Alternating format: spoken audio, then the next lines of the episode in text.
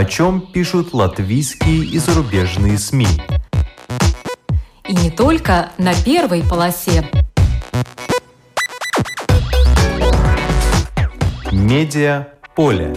На латвийском радио 4. Здравствуйте! Вас приветствует Марина Ковалева. В эфире программа «Медиаполе». Наверное, латышам важно показать себя и другим, что они народ хоть и маленький, но образованный и смекалистый. К тому же такие игры – важный момент социализации для людей, которые по природе не склонны к коллективизму. Это цитата из статьи об интеллектуальных играх как части ДНК нации из проекта код.лв. Этот проект русской редакции портала «Делфи» получил приз Латвийской ассоциации журналистов в номинации «Достижений СМИ на языке нацменьшинств» за 2020 год. Всего семь публикаций о том, что уже становится частью кода нации. Авторы проекта Кристина Худенко и Кристина Моисеева сегодня расскажут о двух из семи составляющих – интеллектуальных играх и шлягер-музыке – которую так любят в Латвии. В начале выпуска обзор некоторых других публикаций. Все латвийские СМИ пишут о том, что 23 августа ушел из жизни журналист, преподаватель, киновед, профессор Латвийского университета Абрам Клёцкин. Ему было 87 лет. Вся научная работа Абрама Клёцкина была посвящена развитию и изменениям в кино, медиапространстве и обществе – он являлся автором книг, многих научных статей, с автором коллективных монографий, вел учебные программы, посвященные теории коммуникации и медиа, кино и культуры в Латвийском университете. Многие поколения латвийских журналистов считают его своим учителем, отмечает РУС ЛСМЛВ. Именно Абрам Клёцкин был автором сценария документального фильма «Легко ли быть молодым» режиссера Юриса Подникса. Занимался историей кино – был активным участником Атмуды, возглавлял Национальный совет по радио и телевидению, был награжден Орденом Трех Звезд. Минюст России 20 августа внес в список СМИ иностранных агентов издание «Важные истории», телеканал «Дождь», а также нескольких журналистов, в том числе главного редактора «Важных историй» Романа Анина – Этой весной у журналиста уже проходили обыски из-за текста о яхте тогдашней жены руководителя Роснефти Игоря Сечина, Ольги. Спецкору «Медузы» Анин рассказал, что к этому в редакции готовились давно. По словам Анина, они никогда не скрывали от читателей, что зарегистрированы в Латвии. Сделали это для того, чтобы сохранить независимость от российских властей, которые к 2021 году объявили настоящую войну независимым СМИ. Каждому человеку, который приходил важной истории, Роман Анин рассказывал о рисках признания иностранным агентом, как самого медиа, так и сотрудника, но они продолжают работать. Анин считает, что решение Минюста нужно обжаловать, хотя бы для того, чтобы потом иметь возможность дойти до Европейского суда по правам человека. Анин считает, что независимые СМИ в России без иностранного финансирования невозможны, потому что всех рекламодателей в России власти распугали. Издание «Медуза», в котором опубликовано интервью с Аниным, тоже признано иностранным агентом. Оно также зарегистрировано в Латвии и сейчас на портале собирают пожертвования читателей на то, чтобы оно могло продолжать работу. Журнал The Economist пишет о том, как правящая партия в Польше положила глаз на телекомпанию, у которой иностранный владелец – Партия «Право и справедливость» Ярослава Качинского после прихода к власти в 2015 году взяла контроль над общественным телевидением ТВП, после чего Польша в мировом рейтинге свободы прессы опустилась с 16 места на 64 Сейчас до Сената дошел законопроект, согласно которому иностранные субъекты из стран, не входящих в Европейскую экономическую зону, могут иметь не больше 49% в польских медиа. Если закон будет принят, американскому гиганту Discovery придется лишиться своей польской телекомпании ТВН-24, имеющей долю аудитории 22%. Вечерние новости этого телеканала были самыми популярными в Польше в первом полугодии. Лицензия телеканала истекает в сентябре и, как пишет издание, еще не продлена. Упомянутый законопроект вызвал в Польше правительственный кризис. Издание отмечает, что если Discovery будет вынужден продать ТВН, то это может осложнить отношения Польши с США, но для Качинского важнее контролировать польские медиа. Польские медиа должны быть польскими, неоднократно заявлял он. Во сколько в конце концов обойдется Райл Балтика, пока еще тщательно охраняемый секрет, пишет журнал ИР, который, взявшись за эту тему, теперь задается еще одним вопросом – а хватит ли вообще денег на этот проект? Судя по публикации, пока геополитическая ситуация не изменится, деньги найдутся. Но журнал ИР приводит цифры, которые иллюстрируют то, насколько проект может подорожать. Вот пример. По первоначальным подсчетам, в Латвии проект скоростной железнодорожной магистрали должен был обойтись в 1 миллиард 960 миллионов евро. Но проект разрастается. Только на модернизацию центральной железнодорожной станции уже заключена закупка на 430 миллионов евро, хотя изначально собирались сделать только навесы над двумя путями старой станции. Сейчас по плану будет четыре пути. В изначальные подсчеты не было включено создание 16 региональных станций. Аудиторы в 2017 году подсчитали, что на них потребуется 300 миллионов евро, но на строительство только двух станций на центральном вокзале и в аэропорту Рига уже заключена закупка на общую сумму 667 миллионов евро. Кроме того, расходы на строительство в сфере транспортных объектов с 2017 года выросли на 9%, а цены на сталь выросли с 600 долларов за тонну в 2017 году до 850 в этом. Европейская комиссия подтвердила журналу ИР, что несмотря на то, что смета по проекту Райл Балтика для стран Балтии 5,8 миллиардов евро, максимального бюджета, по достижении которого проект больше не будет финансироваться из средств Евросоюза, нет.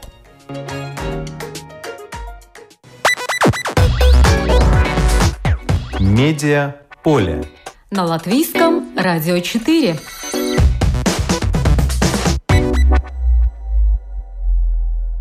Код.лв Проект русской редакции портала «Делфи» получил приз Латвийской ассоциации журналистов в номинации «Достижений СМИ на языке нацменьшинств» за 2020 год. Над проектом работали журналисты Кристина Худенко и Кристина Моисеева, а также Марис Морканс – фото, видео, Наталья Шиндикова – дизайн, Карина Ляшук – IT, Анатолий Голубов – главный редактор – Кристина Худенко написала четыре из семи статей о том, что, на ее взгляд, можно считать кодом латышской нации. Я созвонилась с Кристиной, чтобы поздравить ее с победой. Здравствуйте. Ну, поздравляю вас э, с этой премией. Каковы ваши ощущения? Ну, ощущения э, двоякие. С одной стороны, они, конечно, очень приятные, ну, потому что не так часто это случается. С другой стороны, немножко меня так э, озадачивает э, название вот этой номинации, что это для русскоязычной прессы. Давайте подчеркнем, не для русскоязычной прессы, а для э, прессы нацменьшинств. Ну да, для прессы нацменьшинств. Хотя это понятно, что это, конечно, идет речь прежде всего о нас, о тех, кто работает на русском языке, хотя здесь могут участвовать в этой номинации и те, кто делают программы, например, на латвийском радио на языке нацменьшинств, ну и э, представители других медиа.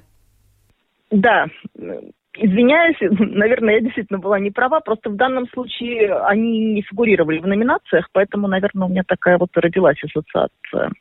А что вас смущает? Немного смущает то, что вроде как и у нас тоже есть же и, и интервью, и новости, и портреты, и ну, у нас есть все жанры представлены. Но наш жанр единственный. Мазаком таоти бывало медиа. То есть получается, что нам не дают состязаться на равных. Но, с другой стороны, то же самое могут сказать представители региональной прессы, которых тоже выделили в отдельную номинацию. Ну, надо сказать, что когда вручали приз, представитель региональной прессы отметила совершенно то же самое, да. Не хотелось бы как-то представляться обиженным или там непонятым, но просто ну, как-то вопрос себе задаешь. Тем более, что в Делфи ну, мои статьи практически все переводятся, они выходят на двух языках. Поэтому можно, конечно, сказать, что я их не делаю на языке, на госязыке. Ну, не знаю, это, это уже так очень надо глубоко копать.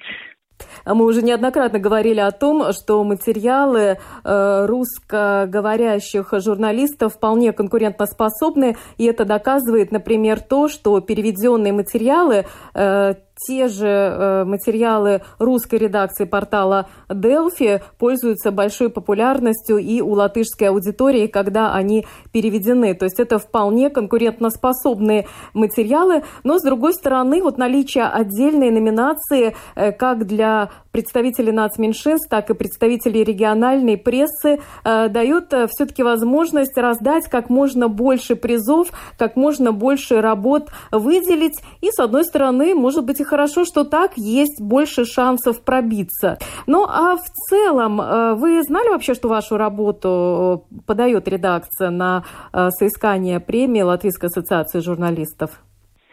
Да, я знала и сама принимала участие в том, чтобы отобрать, что мы хотим подать. И вот все три, которые мы отобрали, они все прошли в, в номинацию. И за всеми ними стоит огромная работа, зачастую даже больше месяца, потому что, вот, например, еще было в номинации «Город Седа», мы там практически неделю жили и, и сделали четыре материала, э, за которыми даже не только вот результаты этой жизни стоят, а потом еще опросы кучи экспертов. И э, мой муж автор этого материала Марис Морканс э, и фотограф, он же и видео снимал. И это очень большой труд. А какие три э, проекта вы подали? Вот как я уже упомянула, это вот СЭТА, это код ЛВ, в рамках которого вышли семь материалов явлениях в, в культуре и в какой-то социальной жизни латышей, о которых русские имеют достаточно поверхностное представление, но которые очень хорошо позволяют узнать нацию изнутри, если немножко вот э, в это погрузиться, в эту среду. И третий материал, э, это было интервью с двумя парнями, которые я делала со своей коллегой. Э, два парня приехали из Минска, когда там вот только произошли эти выборы, и они туда ездили вообще не в связи с выбором, а по своим чисто экономическим делам. Они там собирались купить прицепчик для продажи пива и попали во всю эту передрягу. Были пойманы на улице просто ни за что, были биты, были посажены в тюрьму.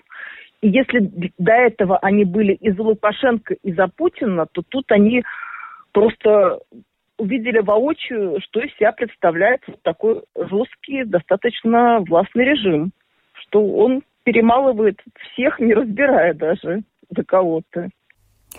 Но победил э, проект код.лв, как вы уже сказали, это семь публикаций. Э, в нашей программе «Медиаполе» мы подробно рассказывали о трех публикациях. Напомню нашим слушателям, это о двух писателях, Александрах Гринах, один латышский, э, другой российский. Кстати, этот материал полюбился э, главному редактору э, русской версии портала Delphi Анатолию Голубову больше всего. Также мы рассказывали о проекте «Капу Светки», об особенностях также латышского национального юмора то, о чем мы не успели рассказать, э, но заслуживает, на мой взгляд, тоже внимания, это статья из этого проекта, который называется «Игры разума. Как живет мир интеллектуальных игр в Латвии». Э, то есть портал Русделфи ЛВ разобрался, что отличает многочисленные латышские игры разума, можно ли их включить в современный код нации и как они себя чувствуют в чрезвычайной ситуации. Вот, э, Кристина, почему вы считаете, что интеллектуальные игры э, можно включить в современный код нации латышей? Ну, надо сказать, что латыши действительно их очень любят. Это эти игры немного отличаются от формата «что, где, когда» по большей части. Если в «что, где, когда» там обычно доходит логическим путем, то это игры скорее из разряда «зинного имени», то есть «знай или гадай». То есть они больше на знание. И у латышей э, вот эта тяга к знаниям всегда была очень сильной. Вот, например, э, одни из лучших ассоциаций у латышей вызывают добрые шведские времена, когда шведы дали возможность э, латышам отсылать детей в школы чтобы они получали образование. Несмотря на то, что шведы вроде как тоже были оккупанты, но называются добрые шведские времена. И вот эта тяга, она вот действительно лежит в коде нации. Вот эта возможность вот таких коллективных игр на смекалку и эрудицию. Ну, как вы пишете, э, в старые времена любимым развлечением сельских жителей, о чем говорят все историки и фольклористы, после сбора урожая были именно вечерние посиделки Вакарешина с непременным загадыванием загадок типа коконал, лапа, сыр, что это такое. То есть еще оттуда, как говорится, идет вот эта вот традиция интеллектуальных игр. Да, это были такие вот тоже моменты, можно сказать, социализации, потому что латыши все-таки жили достаточно обособленно своими хуторами, а вот уже урожай собрали, все делать нечего, и вот тогда начинаем хождение по гостям и какие-то вот интеллектуальные беседы. Хотя некоторые отмечают, что в принципе-то латыши не особо склонны к коллективизму, но все равно им важно показать э, себя другим. Да, показать товар своего хутора лицом. Ну а кто у нас на этом рынке э, интеллектуальных игр держится уже много лет? Ну вот крупных есть три игры, которые уже там не одно десятилетие они проходят. Тут Лелийская спецнекс, это радиоигра, которую ведет Ива Крумхолц с 92 -го года. Да, на латвийском радио 1. Да, с 1992 года эта игра прошла в эфире Первого канала латвийского радио больше тысячи э, раз. Потом очень популярная игра э, Прата Спелес – ведут братья Зачесы, там еще подсоединяются другие ведущие, и у них есть много разных разновидностей, то они там про спорт делают отдельно, то они делают про кино, то еще про что-то. У них там эпицентр этих игр в ресторане Чарльстон. Когда-то был. Ну и сейчас они вот вернулись на лето туда.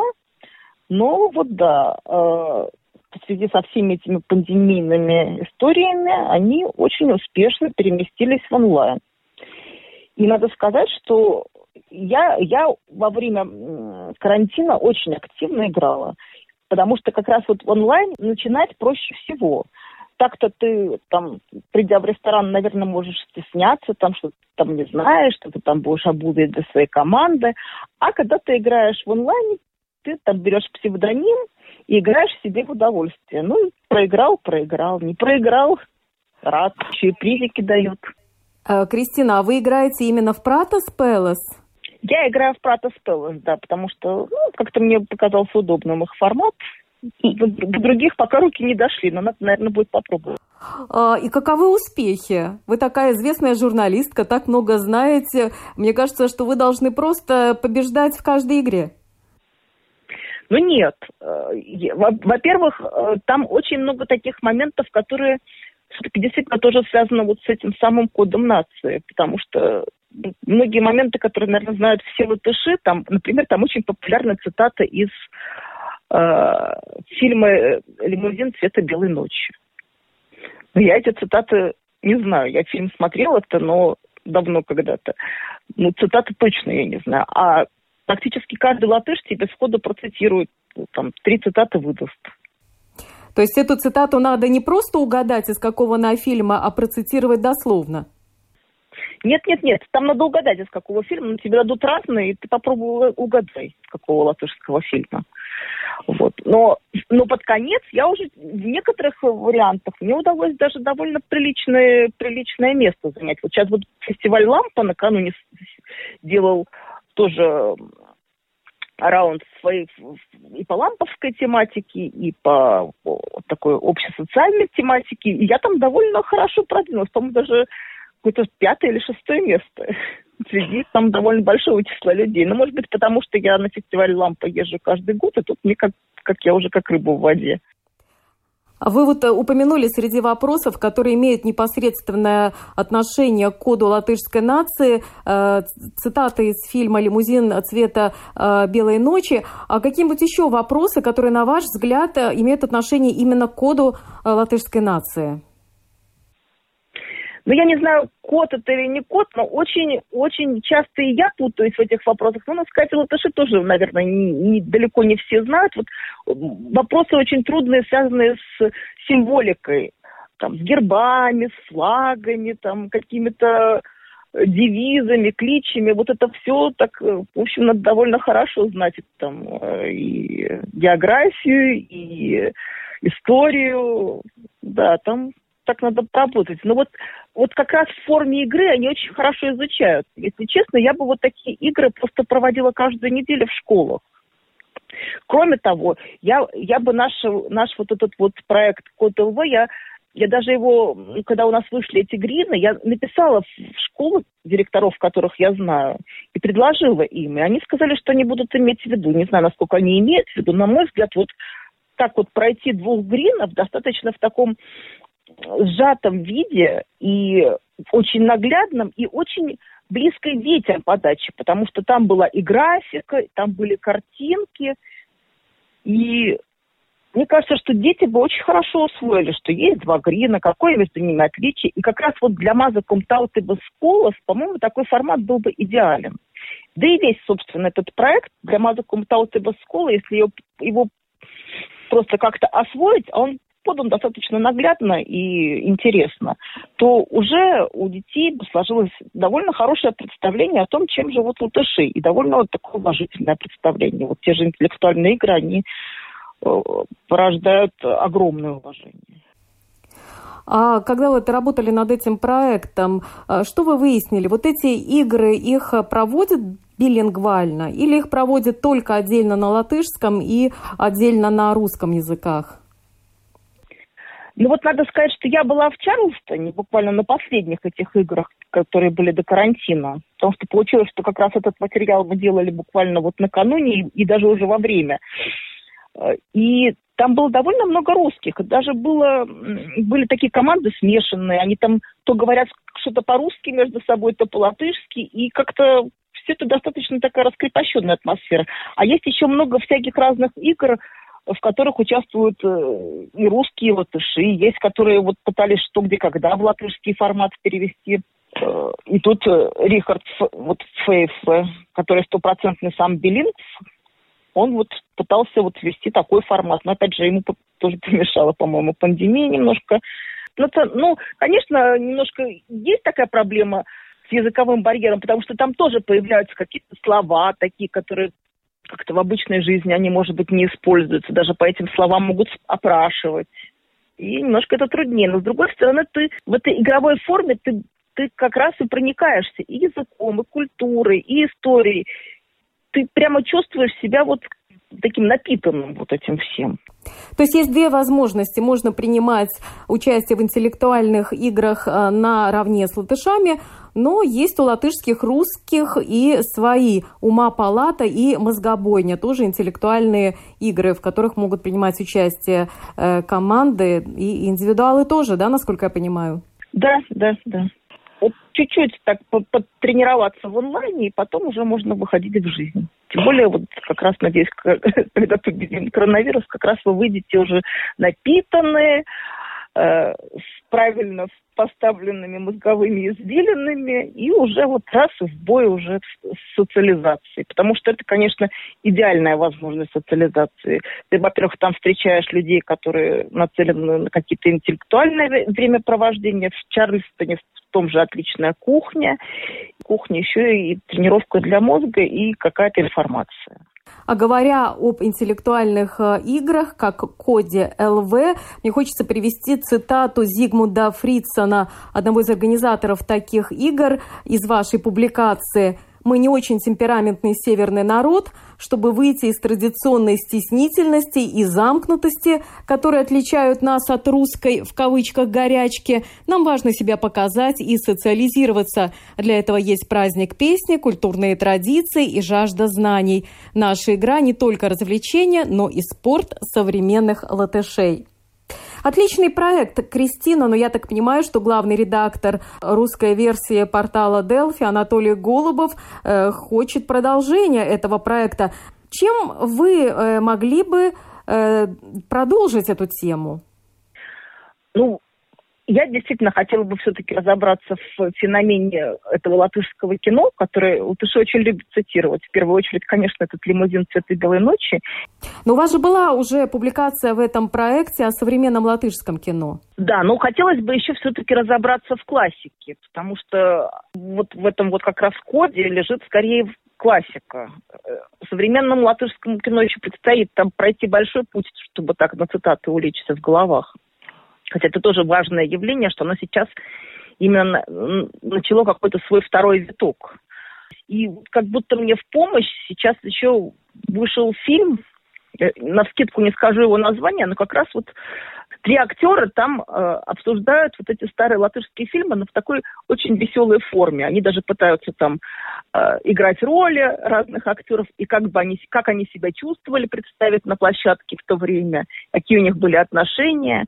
Это тоже довольно веселая такая история. И я думаю, что это, в общем, тоже довольно было бы любопытно разобраться. А, ну что ж, желаю вам удачи. С нетерпением будем ждать продолжения проекта код.лв. С уже опубликованными материалами можно ознакомиться на портале РусДелфи.лв. Надо ввести в поисковую систему только название этого проекта код.лв. Это не только статьи, это еще аудио, видеоматериалы, э, богатые иллюстрации, богатые фотографии, инфографика. А, на мой взгляд, э, этот э, э, проект может быть очень полезен школам нацменьшинств для того, чтобы помочь ученикам узнать больше о Латвии, о латышах, о том, что в коде нации. Это и будет интеграцией. Спасибо, Кристина. Это была Кристина Худенко, журналист портала Delphi, одна из авторов проекта код.лв, который получил главный приз Латвийской ассоциации журналистов в номинации достижений э, журналистов, представляющих нацменьшинства. Медиа поле. На латвийском радио 4.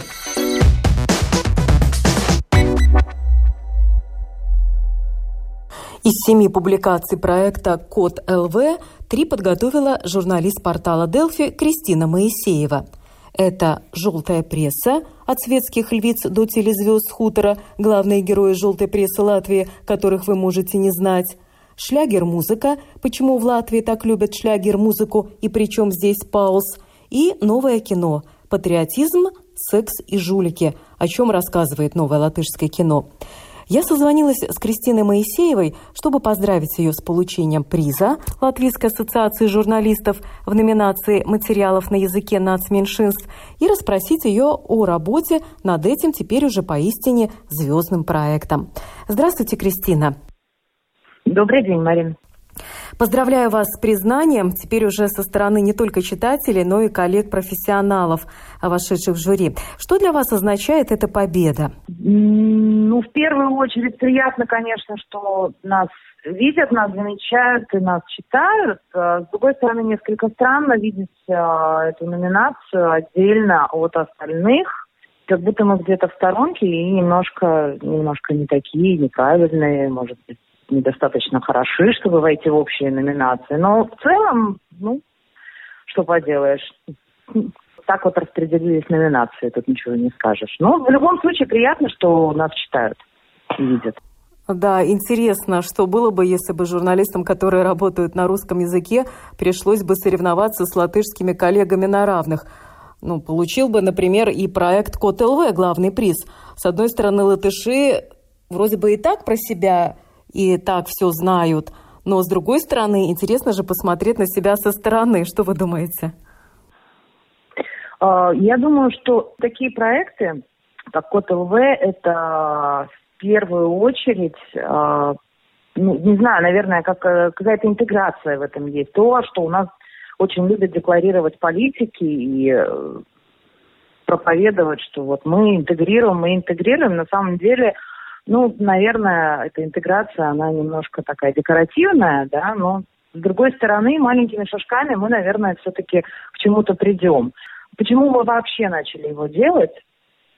А, потому что я заметила и в разговорах э, с людьми, э, далекими от журналистики, и с коллегами, что далеко не все а, знают а, вот этот латышский код, можно сказать, ДНК, да, ну, немножко пошловатое, наверное, такое определение, но, э, тем не менее, это есть. Не знают ни авторов э, литературных произведений, ни каких-то популярных э, музыкантов, которые, я не говорю про Пауса, которые наше все, все об этом знают, э, я говорю, может быть, о таких более локальных вещах, да, и, э, ну, вот та же музыка, о которой э, была часть проекта. То есть э, вот эти вот имена, эти группы, которые невероятно популярны среди латышской аудитории, они э, многим из так называемых нацменьшинств, они ни о чем не говорят. Мы, мы тут живем, и нам нужно знать, э, с кем рядом мы живем, кто эти люди и почему они так популярны. Э, да, вы подготовили три публикации о желтой прессе, о новом латышском кино и о латышских шлягерах. И, на мой взгляд, все материалы хороши, но мне очень понравился раздел о шлягерах потому что это серьезная аналитическая работа с привлечением лучших экспертов в этой области и великолепной подборкой э, видеоматериалов. Раймон Паус «Буржуазное наследие» и «Бутерброд с лососем». Что такое шлягер-музыка и почему ее так любят в Латвии? Э, так называется эта публикация. Кристина, расскажите нам, как же шлягер стал частью кода идентичности Латвии? Ну, об этом э, очень подробно рассказывается в статье. На самом деле ничего уникального здесь нет, э, потому что в каждой, в каждой стране существует э, своя так называемая шлягер-музыка. Она где-то отличается, но это, э, ну, ее можно назвать словом эстрада огромную помощь, огромную, неоценимую помощь мне оказала в этом а, Дайга Масверсите, которая работает тоже на латвийском радио, и это настоящая ходячая энциклопедия а, латышской эстрады. Это невероятно, сколько человек знает, то есть у нее нет ни записи, ничего, она все это рассказывает из головы. Я склоняюсь перед такими знаниями, и она автор нескольких книг, посвященных, в том числе о Райменде Паусе, Гунтеру Райшсу, по-моему, она посвятила одну из недавних своих книг. Ну, то есть это человек, который, да, который дал мне очень много материала. Я для себя тоже открыла очень много нового. Спасибо а. огромное. Ну, в чем, например, отличие представления о шлягере у латышей и русских? Что вот в русском языке термином шлягер что обозначают? Просто популярная песня. А, а шлягер у латышей – у латышской аудитории э, шлягер-музыка – это немножко другое. Но я бы скорее использовала вот тот самый термин «сердцвесма». Ну вот они действительно очень душевные песни. Они простые, их легко запомнить, как мелодию, так и текст. Э, есть, конечно, и шлягеры, которые писали поэты, настоящие поэты, как, допустим, а, Леон Бриедис, который написал текст оригинальной латышской песни, всем известной. Э, «Миллион алых роз» она называлась на русском. И э, на латышском «Dāvāja Māriņa», ну, все знают, да, эту песню. И есть вот совершенно простые а, ну, вы, как уже сказали, э, в Латвии такую музыку чаще называют э, sirdsdziesma, а само э, слово «шлягер» в переводе с немецкого означает «удар», «ходовой товар», «гвоздь сезона». И это, как вы уже упомянули, душевные песенки, они сентиментальные, простые, их хором петь можно, поют их и во время застолий с друзьями в семейном кругу. И как э, вы же опять пишете, что всегда найдется кто-то, владеющий гитарой и аккордеоном. Мелодия достаточно простая, легка в исполнении, поэтому часто без таких песен не обходится ни один танцевальный вечер под открытым небом. Очень популярные в Латвии так называемые залюмбалы. Ну а что вы можете сказать тем, кто считает, что шлягер-музыка близка народной песне? Вот э, Элли Томилга, глава звукозаписывающей компании микрофона Ероксты, которая, кстати, стояла у истоков э, современного, ну, второго рождения, можно сказать, шлягеров Латвии. Вот она не считает, что они э, родственные. Потому что народная песня, по ее мнению, более многогранна, более многослойна, она сложнее, а в ней есть э, множество смыслов, да, и а шлягер это все-таки действительно очень такое простое, поверхностное, но в то же время, ну, это как хлеб. Как, это как хлеб для человека. Вот если уместны такие сравнения. То есть есть хлеб, есть икра. И шлягер музыка – это хлеб. Элита Милгрове э, проводит параллель э, с так называемым русским шансоном. Э, та же Елена Военга, да, которая выступает с очень хорошими музыкантами, собирает залы. Да, ну, тут тоже надо э, понимать, и Элита об этом говорила, что есть как музыканты хорошего уровня, которые стараются, которые вкладывают деньги, Э, в инструменты, в репетиции, в записи в русском шансоне, так есть и э, люди, которые вот с синтезатором, по-русски это называется лабучи, которых приглашают, да, ему платят небольшие какие-то деньги, он развлекает э, публику. Ну, то есть это разные уровни, они существуют в любой музыке. откуда на, э, ноги растут у латышского шлягера? У латышского шлягера э, ноги растут э, из XIX э, века. Об этом тоже говорила Дайга Макверсите. И э, спасибо отцу латышского театра, режиссеру, драматургу, актеру Адольфу Алунансу. Э, он э, стал создавать в свое время театральные постановки с развлекательными песнями, с легкими. Они очень нравились людям, э, люди их пели, люди их запоминали, и где-то потом на каких-то вот своих вечерах они тоже их исполняли. Э, сначала он заимствовал э, немецкие песни, переводя их на латышский язык. А, неизвестно, сам ли Алан сочинял эти песни для постановок или заимствовал. Э, и переводил на латышский, но они стали крайне популярными в народе. А к 30-м годам эта музыка прижилась в народе, но авторов установить трудно, потому что ну, это было почти век назад. Вот. И э, известно, что такие песни были в репертуаре э, очень популярного певца Альфреда Винтерса, э, записи которого, кстати, сохранились, их можно найти, и даже вот энтузиасты выкладывают их на YouTube, например.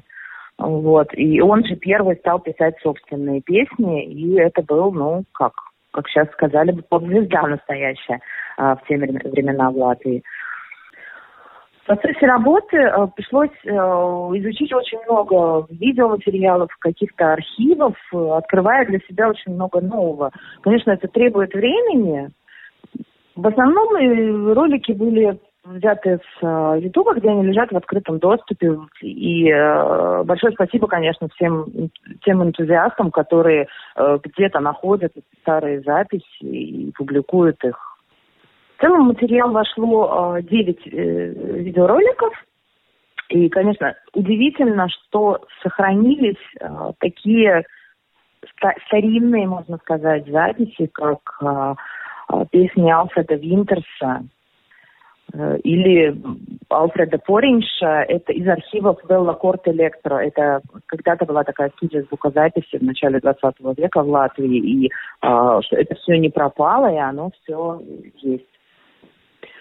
И даже первая песня Раймонда Паулса «Nenosūtītā vēstule» 56 -го года, ее тоже можно найти э, на Ютубе. А какую роль в развитии шлягер-музыки сыграл Раймонд Паулс?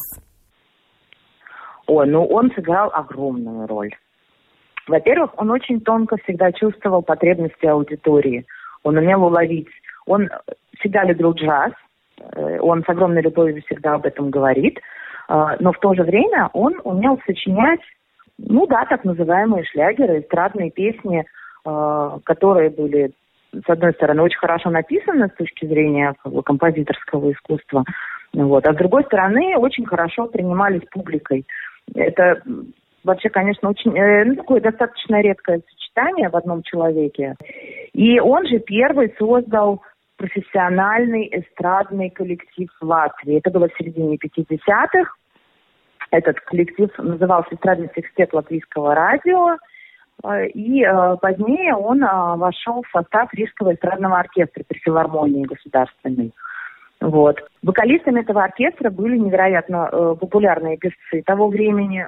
Вот Виктор Лапчинокс, например, Маргарита Вилсона, Лариса Мондрус, Нора Бумбер. Многие, кто родились и выросли в Латвии, они помнят эти имена хорошо.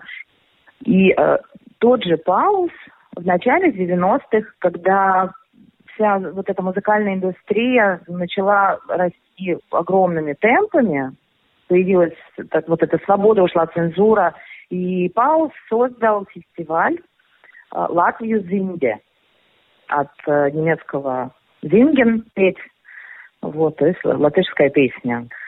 И эти фестивали, они собирали огромное, огромное число людей, и тогда же на этих фестивалях получили возможность выступать а, многие музыканты, которые, может быть, не были профессиональными, но они получили доступ к аудитории и получили свои пять минут славы, а кто-то и много лет. А если вот наши слушатели захотят э, э узнать, э, что представляет из себя хорошая современная шлягер-музыка, где ее искать? Искать ее можно, например, есть прекрасный потоковый сервис Spotify, и там есть э, сборники, которые можно слушать, они туда входят. Например, э, есть такой плейлист э, «Вислабака Латвия шлагер музыка связался». А на ваш взгляд, вот приведите нам несколько примеров действительно качественной шлягер музыки.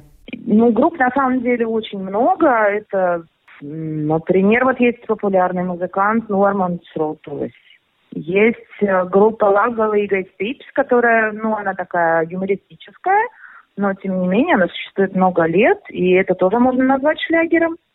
А, группа Dakota, Lauku muzikanti, Klaidonis, Бродяга. То есть таких групп ну, довольно много. Но в своей э, публикации вы пишете также и о латвийском телеканале э, «Шлягер музыки». Он так и называется «Латвияс Шлагер Каналс». Ему уже более 10 лет. Вот расскажите об этом поподробнее.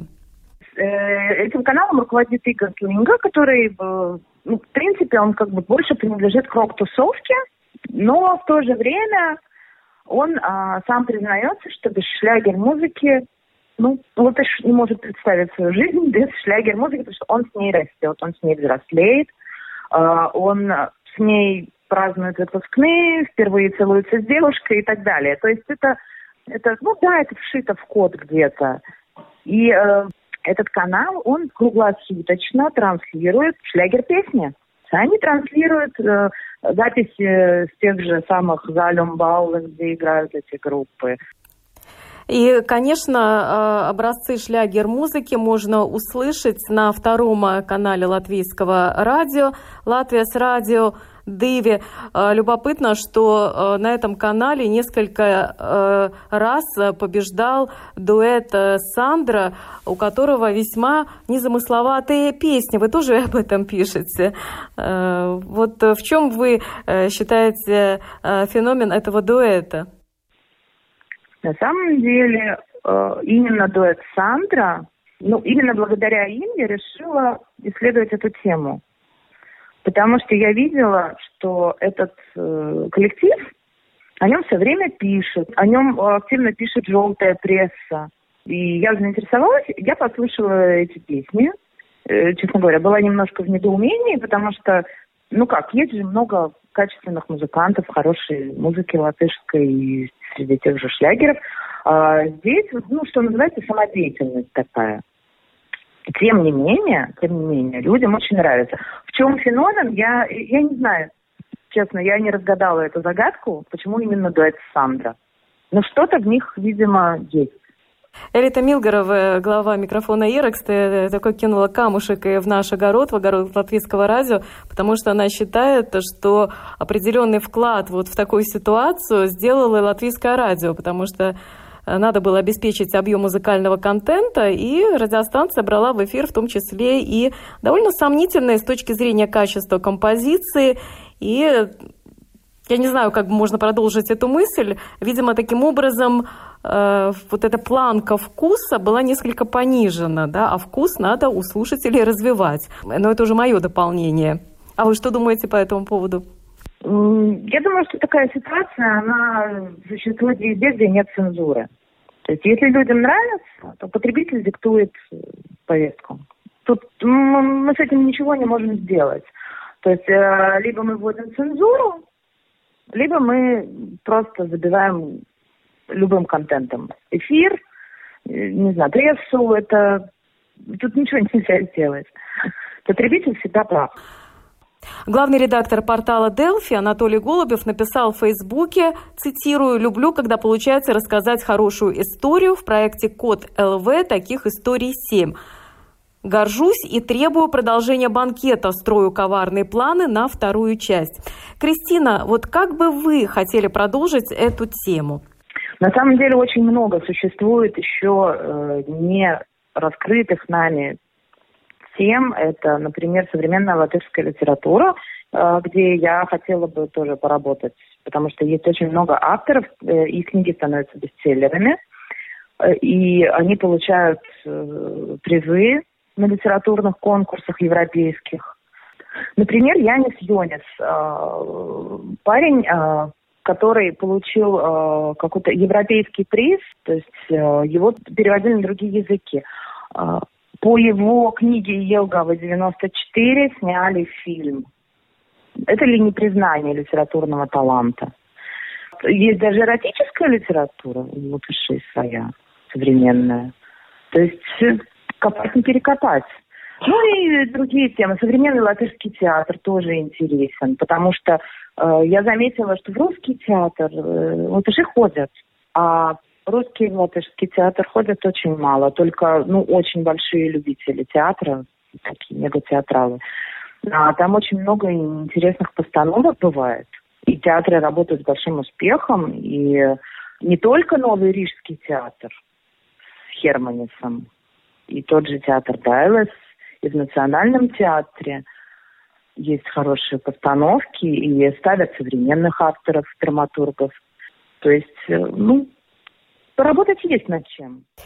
Ну что ж, желаю вам удачи. Уверена, что проект Код ЛВ на портале Delphi будет э, содействовать интеграции общества. Мы лучше узнаем э, друг друга. Спасибо. Это была журналист портала Delphi Кристина Моисеева одна из лауреатов приза Латвийской ассоциации журналистов за 2020 год.